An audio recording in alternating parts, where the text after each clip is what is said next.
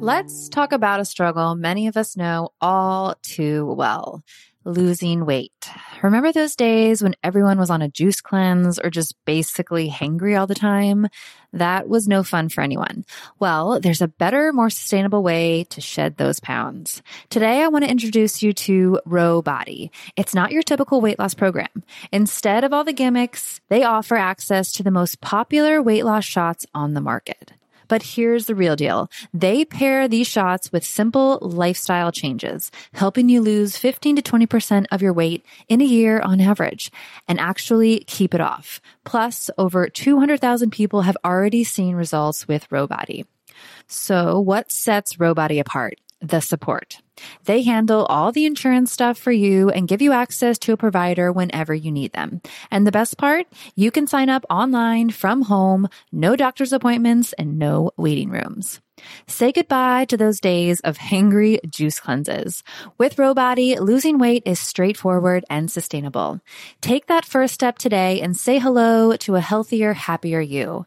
Kickstart your weight loss journey the right way and head to ro.co slash I do. That's ro.co slash I D O.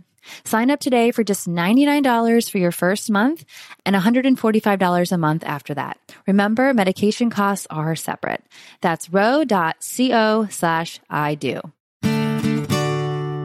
Hey, Love Tribe. Today's episode is brought to you by one of my personal favorites, Cozy Earth. They've got something special for all the mothers out there. So anyone who wants to shower the special woman in their lives with love and the comfort they deserve, listen up. Hands down, Cozy Earth has the best sheets, bedding, pajama sets, and more. So today I'm excited to share that relationship advice listeners get an exclusive 35% off discount. Simply go to cozyearth.com and use the promo code I do at checkout. The first time I tried their bamboo sheets, I was blown away. The comfort level is insane. I just love slipping into their seriously soft and cool sheets after a long day. And for a mom who knows that the struggle of sleep deprivation is real, Cozy Earth's temperature regulating technology has been a lifesaver. No more waking up sweating or freezing. But what really sold me is the quality of the bamboo sheets. They are by far the most comfortable sheets I have ever slept in. They are made to last years, which they have. I think at this point I have about six sets of them. And they have a 100 night sleep free trial and a 10 year warranty. So you know you're getting something that is going to stick around. So if you're ready to prioritize your sleep health and treat yourself or the mom in your life to the luxury she deserves, head on over to cozyearth.com and use the promo code I do for an exclusive 35% off. Because every mom deserves a good night's sleep. And with Cozy Earth, you can finally get the rest you need.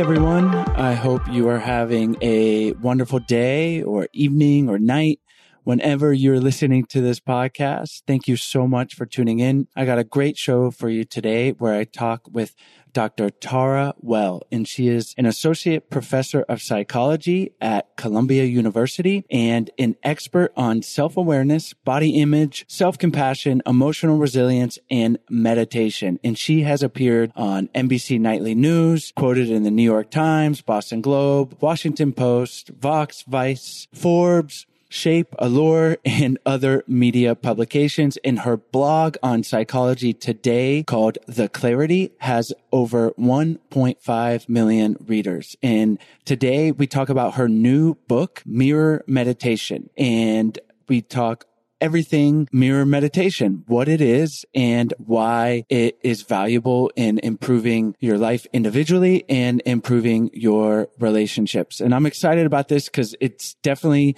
something different. I've been wanting to really create a meditation practice. And I did some mirror reflection stuff uh, years ago, just very briefly, but I found it really powerful and just simply gazing at your own eyes into the mirror. There's a lot there. You know, I, I, say it in the episode, but our eyes are the window to the soul. And to me, it's like a way to look deeply within ourselves. And through specific exercises, Tara is able to walk us through ways that this help with more self compassion.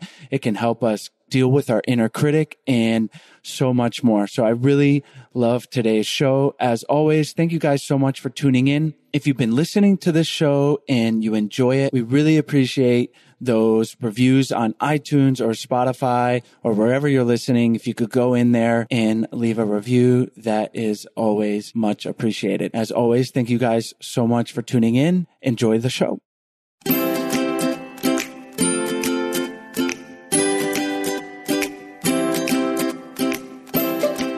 Hi, Tara. Thanks so much for joining me on the show today. Hi, Chase. Thanks for having me. It's great to be back.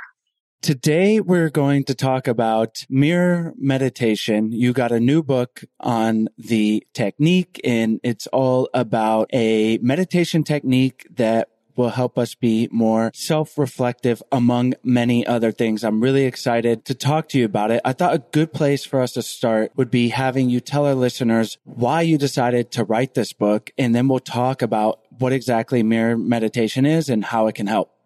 Well, um, I've always had a fascination with mirrors. When I was a a little girl, I used to um, look into the chrome toaster on our table uh, for as long as my parents would let me, basically. And I had so much fun looking at my reflection and you know just using it as a kind of like a toy to play with and as i got older i i developed a different uh, relationship with the mirror, which many many people do, and especially young women. In that I use the mirror as a critic of my appearance. I use the mirror to scrutinize my appearance and compare it to, um, you know, fashion models and actresses on TV. And you know what I saw in the mirror never really seemed to quite measure up.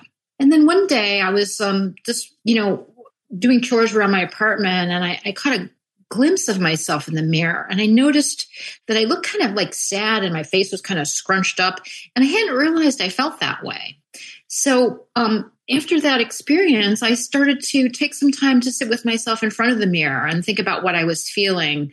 And, um, and it became a very, very useful tool for me. I'd been doing yoga and meditation for uh, many years, and I started to integrate the the mirror meditation into that um, practice, which is both a personal development practice and a spiritual practice. So um, I would sit in front of the mirror and I just discovered a lot of very interesting things that I found about myself, different emotions uh, and different ways of viewing myself that I hadn't really seen and that other people hadn't really reflected back to me. So I thought it was, you know, just so useful to me. I felt it had to be useful to other people, or at least I wanted to find out. So I did some mirror gazing experiments in which I just had people come and uh, look at their own reflection in the mirror um, uh, as as a some initial pilot experiments, and it was amazing what people saw when they took the time to look and how many people had all these really interesting shifts in how they saw themselves, both their physical appearance and also just how they viewed themselves. They got some great insights into just the emotional tone of their relationship with themselves. And through working with individuals, then I started to, to do mirror meditation sessions with people uh, in which I would guide them through the process and give them some homework and set them up with a daily practice for them to do, a daily kind of self inquiry practice. And the book kind of grew out of that. Um, the book's full of uh, case studies of individuals that I've worked with. And also my research as a psychologist, um, looking into some of the neuroscience behind what happens in our brains when we look at ourselves in the mirror and also what happens when we look at each other in face to face contact.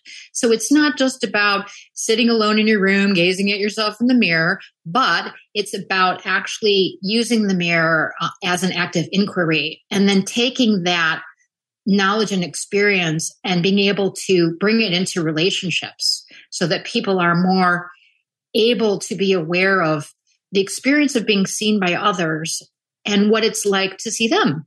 Thank you for that. So I'm super curious. I'm, i want to read the book. I encourage our listeners to read the book. Where would you tell someone to start? Let's say they haven't read the book, but they, they want to go down this path.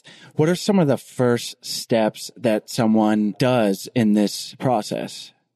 Well, one of the first things to do is, of course, I would love for you to buy the book, but also what you can do is just sit in front of a mirror with no goals, no agenda, no, you know, um, expectations with yourself for 10 minutes if you can. If you can only sit for five or three, that's fine too. But with no goals other than to just be present with yourself and just be curious uh, about the experience. Um, Mirror meditation is oftentimes more about listening than it is about talking. So there are some techniques out there that suggest that people um, do affirmations when they look in the mirror. And you could certainly do that, and it certainly does have a therapeutic benefit. But why, what I encourage people to do too is to just get comfortable looking at themselves and just to be curious about uh, what kind of thoughts come to mind as they look. Because oftentimes, you know, we have a, most of us have a, an inner critic that is kind of relentless and it's always kind of looming in the background. So when we first look in the mirror, the the first um, uh, uh, reaction is to start criticizing, finding things wrong with our appearance, or you know maybe even seeing ourselves remind us of something we said that we wish we wouldn't have said, or some goal that we have that we still haven't achieved, or something.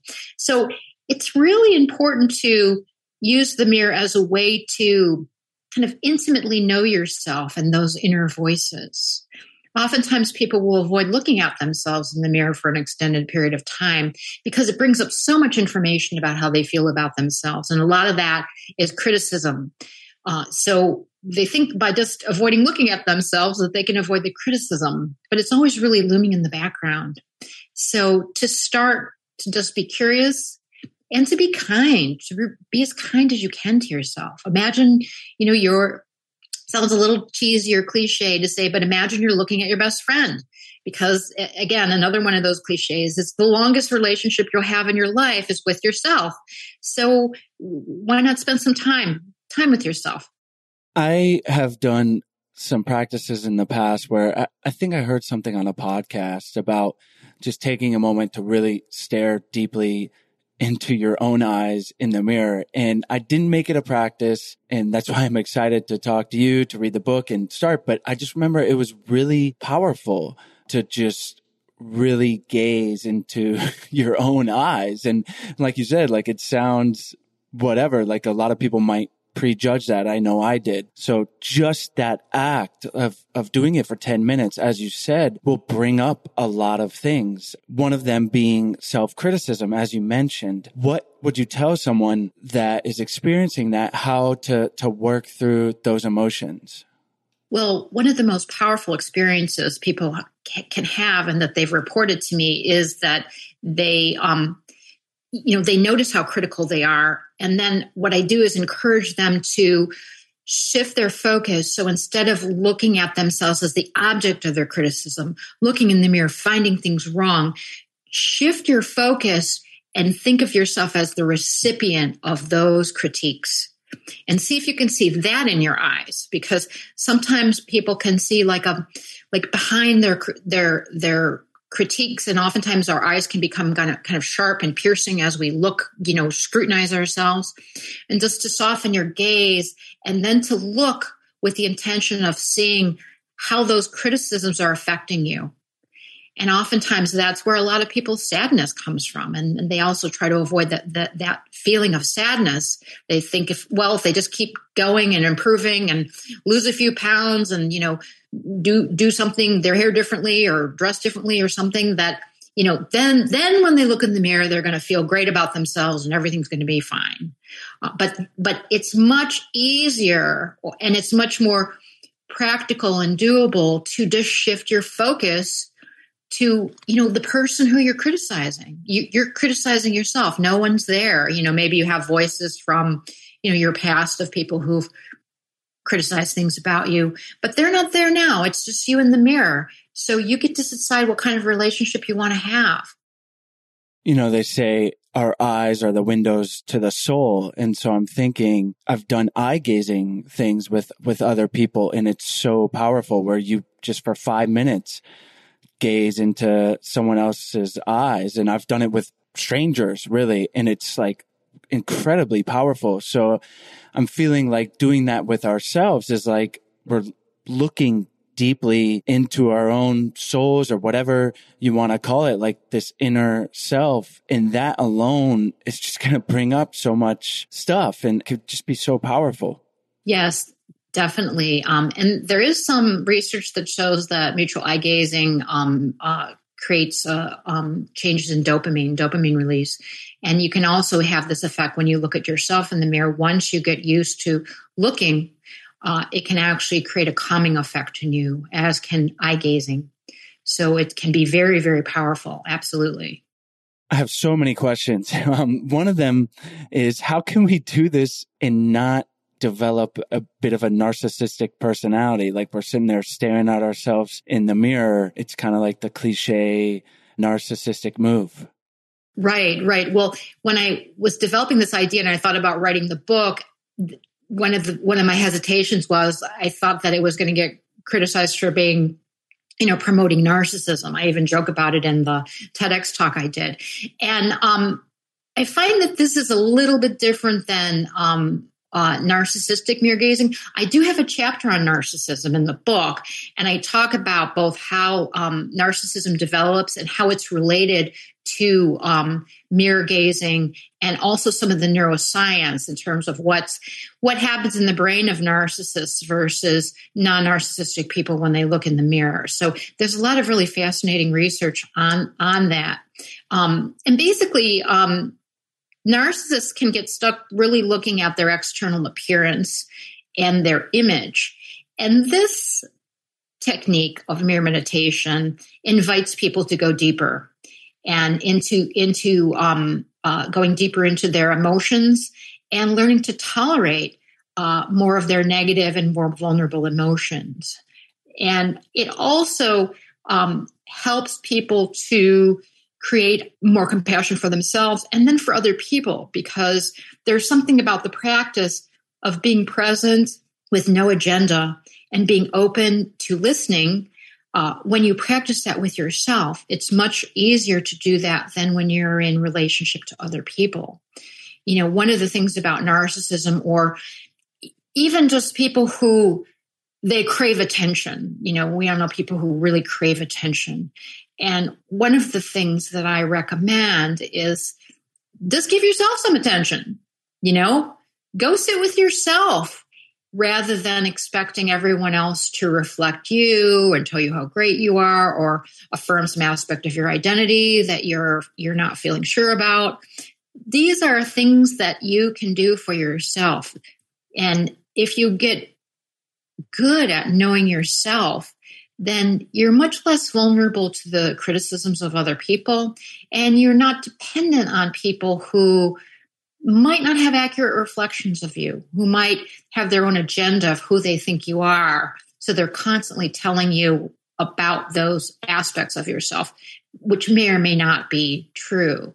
So having that kind of a relationship with yourself actually will make you a better relationship partner and it will help you to be more resilient against uh, various criticisms and inaccurate reflections. People who criticize and you know we can get under your skin and and you have the tool your mirror meditation is a tool to check it out and to see is that really a valid criticism of me or is that coming from a place of projection or another person's agenda? So there's really quite a bit we can do with the mirror and there are tons of exercises in my book about how to um, you know unpack all this too. So i hope that your listeners will get the book and, and try out some of the exercises in it. I want to ask you some of the questions we can ask ourselves when trying to distinguish between something that might be a valid criticism or something that someone's just projecting onto ourselves. Because if someone's listening to this, they're, they're trying to improve themselves, improve their relationships. And we get feedback all the time from the people in our lives and some of it's valid and some may not be. And right. to me, that's the real maybe challenge or difficulty is just one, having that self awareness is a huge thing. Some people aren't even there. But then two, distinguishing between something that's actually valid and something that maybe it's more about that other person than ourselves. Right, right. That is so important to be able to do that for ourselves. And um, well, what I recommend, uh, one of, one of the many different uh, techniques that, that are in the book, one of them is to really feel into your body. So as you do uh, the mirror meditation, you want to do some grounding exercises. So you do some deep breathing exercises, three part breathing. Uh, and then do like a little bit of a progressive relaxation. So you're relaxing your body in a meditation posture. And then you gaze at yourself softly. And one of the things you can do too is if there are words that people are using to describe you, once you're in this relaxed state and you make a positive connection with yourself through the mirror, um, think about saying these things aloud to yourself and seeing both how how your face might change, how your breathing changes, tension in your body. How does that land in your body as you look at yourself and you say you are, you know, if someone says, you know, you are selfish, you are uh, um, incompetent, you are uh, not very attractive, or whatever it is that people are saying. Um, see what that feels like when you say it to yourself in the mirror. And that can give you the time and space to, you know, process your emotional reaction that you might not have had time to in the moment when someone, you know, said something to you that kind of uh, was unsettling. Uh, so you have some, so the mirror meditation if you do the practice regularly too, it, it creates um, uh, like a private space for you to process your emotions. So you know that you always have those 10 minutes that you set aside every day to go and just be with yourself and feel your feelings and without needing to worry about anybody's judgments or anybody's feedback or whatever. And you can even set a timer if you're worried you're going to get lost in the mirror or, you know, your, your emotions are going to get too out of control. Just set a timer and say, Hey, I'm going to sit in front of the mirror and I'm just going to freak out or I'm going to be sad about the fact that this person said this to me or I'm going to, I'm going to let myself really feel the, going to really let that comment land in me while I look at myself in the mirror and see how I feel about it. Do I feel hurt? And what's what's underneath the hurt is it valid? Is it like i trust this person less? Is it you know uh, you know what feelings come up for me around this particular reflection that i got from this other person? Before we continue on we're going to take a short break to tell you about our sponsors. Do you want to know one of my favorite meals it's a slice of toasted bread with tomato, mozzarella, basil, olive oil, salt and pepper, and a little drizzle of balsamic glaze. Makes my heart happy. It's so simple. It's so delicious. And I love that all the ingredients get to show off their individual flavors. I used to eat it all the time as my easy go to meal.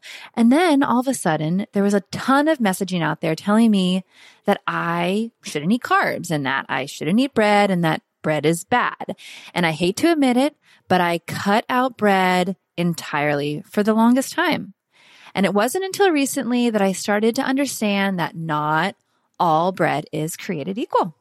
Hero Bread makes those same delicious favorites free of consequences or compromises. They've remade carby, empty calorie bread products into fluffy, delicious versions that include no net carbs, zero grams of sugar, and fewer calories, plus protein and fiber. I highly recommend that you give their bread a try. They're giving relationship advice listeners 10% off when you visit hero.co and use the code I do at checkout. I was so excited to discover Hero Bread. It's truly amazing, and they've made a product that is tasty and soft while having zero to one grams of net carbs, zero grams of sugar, and high in fiber. I'm not gonna lie, their white bread is so good and it makes the best tomato and mozzarella sandwich. Last week, Stella and I were back in Florida visiting our family and we all walked to the lake and the only bread we had in the house was hero bread. So we grabbed a slice, walked to the lake, and by the time we got there, Stella had eaten the whole piece of bread and of course wanted more. So the poor ducks didn't get any hero bread, but Stella did. Since I had cut out bread for a while, every time I ate low quality bread, my body felt bad. It felt bloated and I didn't feel great. But with Hero Bread, I feel good after eating it, which makes my life so much easier because now I can go back to my easy grab and go sandwiches when I'm on the run. Hero Bread is offering 10% off your order. Go to hero.co and use the code I do at checkout. That's I do at H E R O dot C O.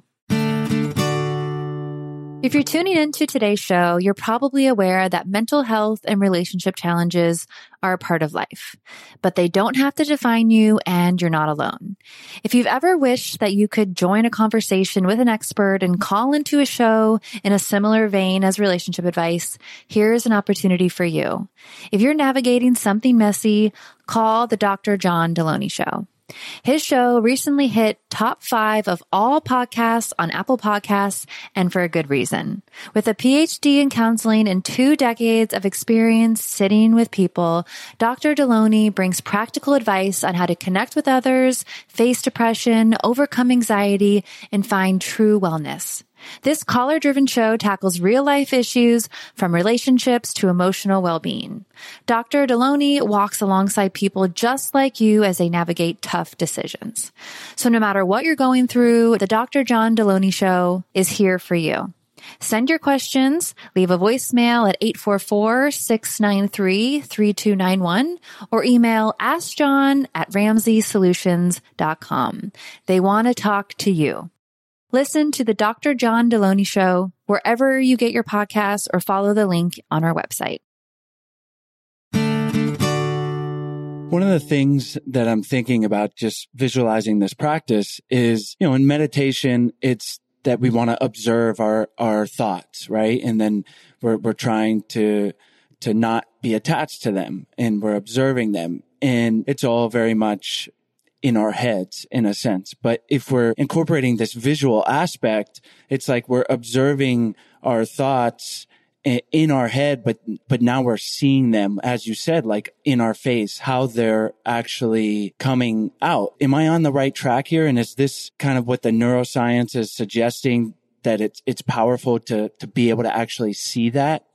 Yes, yes, you're definitely on the on the right track. Yes, because well, there are all kinds of processes that go on. I mean, one thing is that we often um, we learn how to show our emotions to others through um, social display rules. So generally, we're taught to not show certain emotions, certain so-called negative emotions, like um, anger, fear, and sadness, basically, and also d- disgust. So we socialized out of of expressing those emotions directly. And then we're also not reflected when other people, when we have those emotions, because other people will tend to look away or avoid us, right? If we're sad or if we're angry or feeling disgusted or, or afraid, oftentimes people won't look directly at us and give us feedback that we're feeling that way. So many people, when they're feeling these emotions, they can oftentimes feel almost lost and this can go back to earlier experience when you know maybe parents ignored ignored children or they weren't comfortable with with their emotions. So children didn't so as a child people didn't get a accurate reflection or enough reflection to integrate those emotions. So the mirror can be kind of remedial for that. So you know and, and you and you may also have people in your life who they don't want they don't want to see you angry. They don't want to see you sad. They want to see you happy and smiling and having a good time. And that's not because they're mean. It's because they love you and they want they want you to be happy. So to process those negative feelings with them uh, can be very tricky because it sets off feelings in them and you know it can get very complicated because then they have judgments about you in terms of what you're feeling. And they might even try to tell you you shouldn't feel that way all kinds of things. But when it's just you in the mirror if you want to, you can get pretty pretty raw and intimate with yourself in terms of how you're really feeling, you know, um, in ways that you might not want to show other people, and in ways that we generally don't um, uh, have outlets for, uh, unless we have a, uh, you know, a, a very very uh, intimate relationship where we feel like we can share every emotion and and every nuance of everything. And I don't know that anybody has that. I think everybody wants that, but I don't know that anybody actually has that. One of the other benefits that you mention for for this process is inability to shift states of self-awareness to help manage anxiety. Can you talk a little bit about that? Sure, sure. One of the things that we notice when we when we look in the mirror is there are different perspectives that we can take. So the one that I've been talking about the most is looking inside, using the mirror to look inside, to look at your emotions, to look deeply in your eyes and to really be open to listening to what's what's going on inside. But many of us are are trained and all of us are are socialized and many people just have the reflex to uh, take an take an an external um, uh, perspective, which is um, using the mirror as a way to see how we look to other people. So this is the classic, you know, spinach check before you go out and, you know, looking at yourself in the mirror before you go out because you want to see how you look to other people. And so then the natural habit is to scrutinize that that appearance and to, you know, fix things to make sure that we're as good as possible when we look in the mirror. Um, and we can get stuck there, just using ourselves, looking at ourselves as though we're an object. It's actually called self objectification in psychology, where we see ourselves as an image that can be improved and that can be changed and shifted, but we don't really focus on our actual feelings. So, one of the ways that we can oftentimes become anxious is if we start to worry too much about what we look like to other people. So we're taking that external perspective. So one example I give, for instance, is if you're a skier and you're skiing down the hill, you want to have your attention focused outward on the task at hand, which is skiing. If you shift your focus either to think about, oh, I'm so nervous to be skiing down this hill, I hope it's going to be okay, and your whole running critique about that, uh, your performance is going to suffer, as we know from the the um, research literature on choking behavior and how self consciousness can affect um, public public performances or athletic performances or, or, any any kind of stage performance. Um, but we can also take the perspective of the audience and think like, I wonder if the people if if people think I look fat in my ski suit, you know, as we're going down the hill, we're going to just uh, run right into a tree. So there's a lot of research that shows that women tend to self objectify more than men, and they do so um, throughout the day. Uh, and we we're bombarded with all these images about what women should look like, and and and um, you know just the visual aspect of women in our culture. And I mean, it's true for men too. It's not exclusive to women, but the research really shows that when you're taking that self objectifying perspective, you're going to be more anxious and you're also going to um, be less aware of internal cues. So internal cues such as uh, you know again like you get criticism that that that isn't that doesn't land with you but if you're if you're not really attuned to yourself you might not know how to discern the accuracy of the feedback you're getting uh, and it also interrupts uh, thought processes. So again, like that example of the skier, it's not possible to think about how you look in yourself at the same time that you're focused on tasks at hand. So um, one of the studies shows that you know if you give uh, young women uh, fashion magazines uh, and then you ask them to do some kind of an academic task, they won't do as well because their focus shifts to what they look like doing the task instead of the task at hand. So we need all these perspectives. We need to know how we look to other people. We need to know what's happening to us internally as we interact with other people. And we need to focus on tasks at hand. So it's important for people to know that they have um, uh, control over where they put their focus. So when people are feeling anxious and they're self focused, I encourage them to to put their focus out on other people, not on what other people think of them, because that's still self focus, but how are other people feeling? You know, there's an old technique when you're giving a uh, speech, you find one person in the audience and you just talk to that one person. So it's taking your attention off yourself onto the other person. And so this works, you know, when you're put on the spot, someone puts you on the spot and tries to embarrass you, just shift your focus back to them and be like, why did you say that?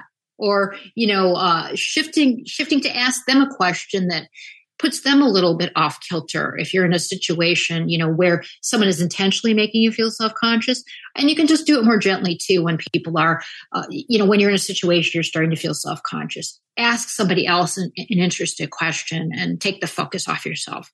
One of the things that came up for me throughout this conversation is as a child, I was a bit obsessed with how I looked. I don't know where exactly it came from. My mom would always like dress us before school and would like gel our hair and it was perfect. And I think it was a combination of like her doing that and it was all good intentions, but it created this really self objectification. I'd be looking in the mirror if my hair was messed up, if I got dirt on my clothes or shoes, it really bothered me. And I think I'm still like trying to process through that stuff. I don't really hardly ever look in the mirror now, but I have a, a seven year old daughter and it's something I think about with her. And she's just recently in the last year started kind of, she's dressing herself for school. We want to give her that autonomy and independence. And she's looking at herself in the mirror and it's kind of cute. And I, I, you know, she's, she's making sure everything's right, but I don't want her to feel self conscious for, for how she looks. So there's a lot there, but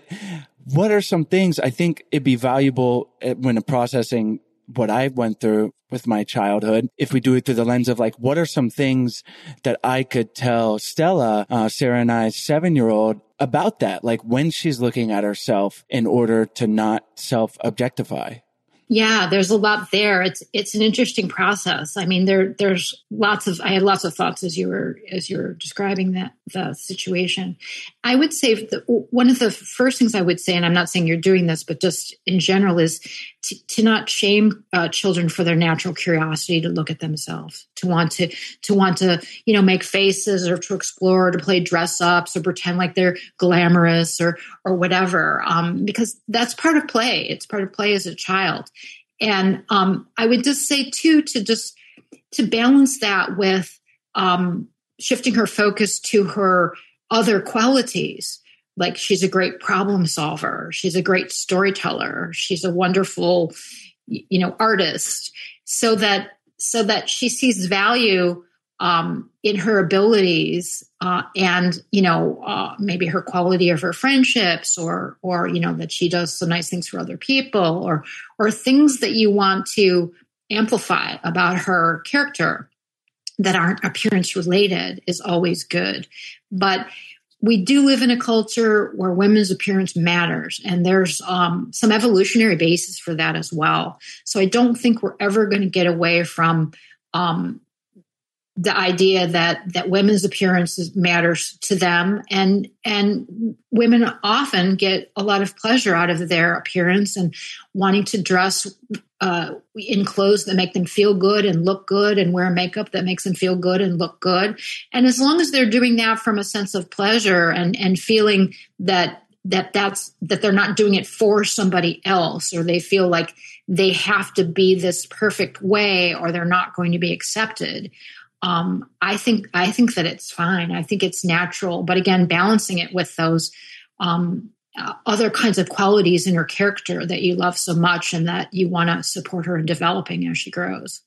That's super valuable. Yeah. Could you speak maybe to little Chase and maybe our listeners out there who relate to that? Maybe growing up having as many people I'm sure do, especially through teenage years, you're developing your self identity and how that can show up later in adulthood, like that self consciousness around looks.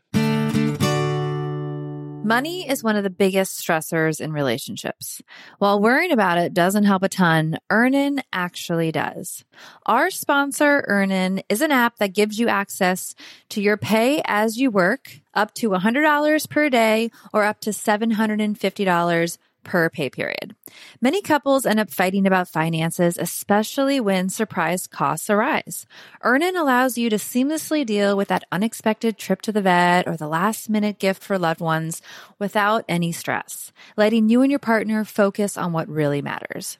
Earnin is helping millions of Americans to feel self-sufficient and to worry and fight less about money. All of this without debt trap, mandatory fees, or credit checks. Download Earnin today, spelled E A R N I N, in the Google Play or Apple App Store. When you download Earnin app, type in relationship advice under podcast when you sign up. It really helps the show. That's relationship advice under podcast. Earnin is a financial technology company, not a bank. Subject to your available earnings, daily max, pay period max, and location. See earnin.com slash TOS for details. Bank products are issued by Evolve Bank and Trust, member FDIC. Hey, Love Tribe. I have just a few questions for you. I want to know why you are here listening to the podcast. Are you here because you want to stop bickering with your partner and you want to feel truly heard? Or are you looking for ways to reignite your sex life? Or do you want to feel more emotionally connected with your partner? Or do you just long for those fun, giggly moments of connection that you used to have at the beginning of your relationship? Well, over the last decade of hosting this podcast, those were the main reasons people tuned into the show. And we get it. We've been there. So we created our course, Spark My Relationship, because we wanted to put those tools to unlocking a fulfilling relationship right in your hands. We're offering $100 off our course, Spark My Relationship, which is a self-paced course designed to help you create more passion, improve your communication, and build a stronger, more intimate connection with your partner and have an amazing time doing it. We've collaborated with over 15 therapists and psychologists to bring you the strategies that marriage therapists teach their clients. So to unlock this special offer of our course, our listeners can visit Spark myrelationship.com slash unlock to get $100 off. That's sparkmyrelationship.com forward slash unlock. Yes, yes, I can really relate to your story um, too. I, I, talk a little bit about my own story in the book, and that was um, I was adopted, and I was told um, growing up that I was chosen to be adopted because I had um, uh, uh, my parents wanted a, a, girl with blonde hair and blue eyes, and when they saw me, they knew I was the one. And so, as a as a small child, I I felt as though you know my parents had. I, I imagine my parents like going to a baby store with a shopping cart and looking around at the babies in the store and finding me on the you know on, on the shelf, usually the top shelf, taking me down from the from the shelf and you know putting me in the shopping cart and taking me through the checkout and taking me home. I really believed that when I was a kid. That I thought that the reason I was adopted was because of my appearance you know and my my given name was barbara so people call me barbie as i was growing up. So no pressure at all you know? Yeah yeah right. You know? And so working through a lot of that you know because of course too you know as a teenager i you know had uh, most of my early relationships were all about uh, with boys who liked my appearance and then they projected all kinds of things about who they thought I w- was based on my appearance so that's been a whole process. And certainly now, as many, many years later, as now I deal with uh, more age related appearance issues, uh, you know, you know, it's always something where, where people have uh, society in general, and then people take on these certain beliefs that you are a certain way because of the way you look you know the way people treat me now as an older adult versus you know when i was a teenage girl i'm the same person. My appearance has changed. Um but my and my inner and you know i've developed more but you know i'm the same person. And so i think too as time goes by and as you probably you know have this experience yourself as you you know from a teenage boy to you know uh, uh, uh, being an adult and then being a father your appearance changes your your image of yourself changes. And you know you develop more character more more more internal qualities that you really want to have the people in your life reflect to you. You don't just want to you know be with someone who thinks you're handsome. You want to be with someone who thinks you're a wonderful person in every possible way or all the ways that matter to you. So that those kinds of compliments or or those kinds of maybe affirmations that we give ourselves if we think we look good in the mirror they're kind of sh- shallow is probably the wrong word to, to use in this context but i think they're not as valuable as the reflections we get about our character and our ability to be a good partner, good mother, good father, you know, um, show up for people, um, you know, make people laugh, you know, do nice things, you know, for others or, or, you know, accomplish great things. It's life is so much richer than just what we look like. It's just the tip of the iceberg of who we all are. And these mirror meditation practices can certainly help us dive into that in, in so many different ways. I think we covered quite a bit here, but we would need a lot more time uh, to just really thoroughly cover all this. And that's why I'm excited to read the book and encourage our listeners to as well. So thank you so much, Tara, for sharing all of this stuff. Before we wrap up, are there any things that you want to emphasize or maybe something that we skipped over that you can leave our listeners with? And then we'll say goodbye. Okay, yeah, let's see. Um, well, I know your podcast is about relationships, and I, I did want to say that there's a, a whole um, section of the book with several chapters on relating to others. And I have some great um, uh, mutual eye gazing uh, exercises in there, and also how you can use the mirror with a partner to um, do different explorations with with a partner. It can be a friend or a romantic partner or, or uh, you know your your spouse. Um, and so there are lots of ways that we can use mirrors in relationship to other people.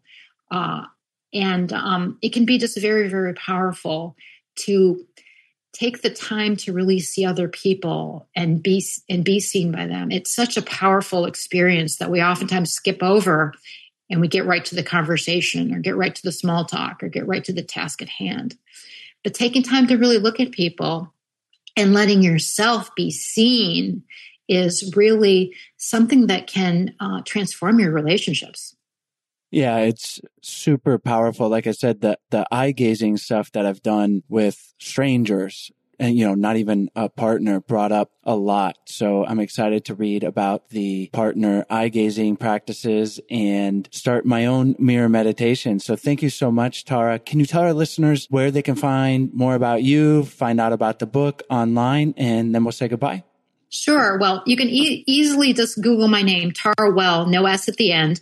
And I also have a website, mirrormeditation.com, where you can find the book, more information about it, and also some um, uh, media pieces. I have a Psychology Today blog called The Clarity, uh, in which I um, post uh, uh regular um, blogs on um, uh, different aspects of mirror meditation and reflections that has, I think, now it has over 1.6 million readers. So it's definitely, um, I think, struck a chord with some people. I've gotten some great feedback on it that it's been helpful. So I'm really happy about that. And the book seems to be doing well too. So I hope your listeners will get a copy of the book. And you can always contact me. My contact information is on my website. I'd be happy to answer your questions on your on your and hear about your experiences with your own mirror meditation practice. Excellent. Well, we will have those links in our show notes and on our website at idopodcast.com. And thanks again for taking the time to come on the show. Thank you, Chase. It's been a pleasure. Thank you so much. Thank you guys so much for tuning into today's episode.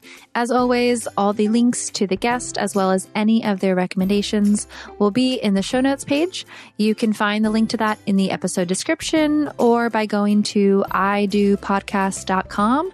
Click on the podcast tab up at the top and you will have access to all the episodes that we've ever done. There are over 300 of them.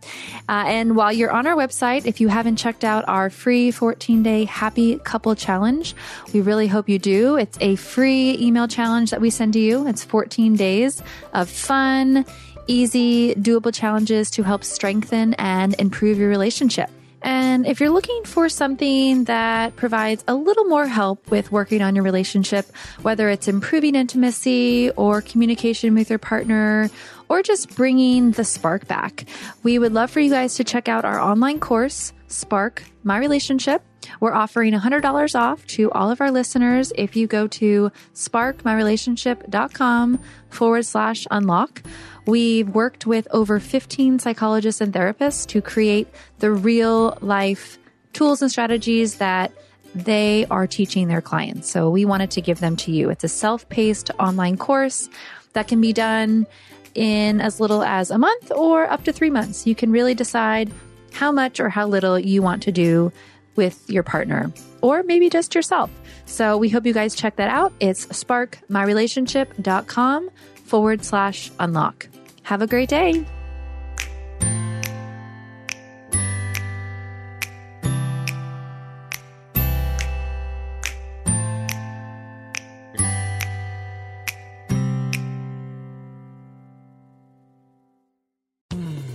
You were listening to a pleasure podcast.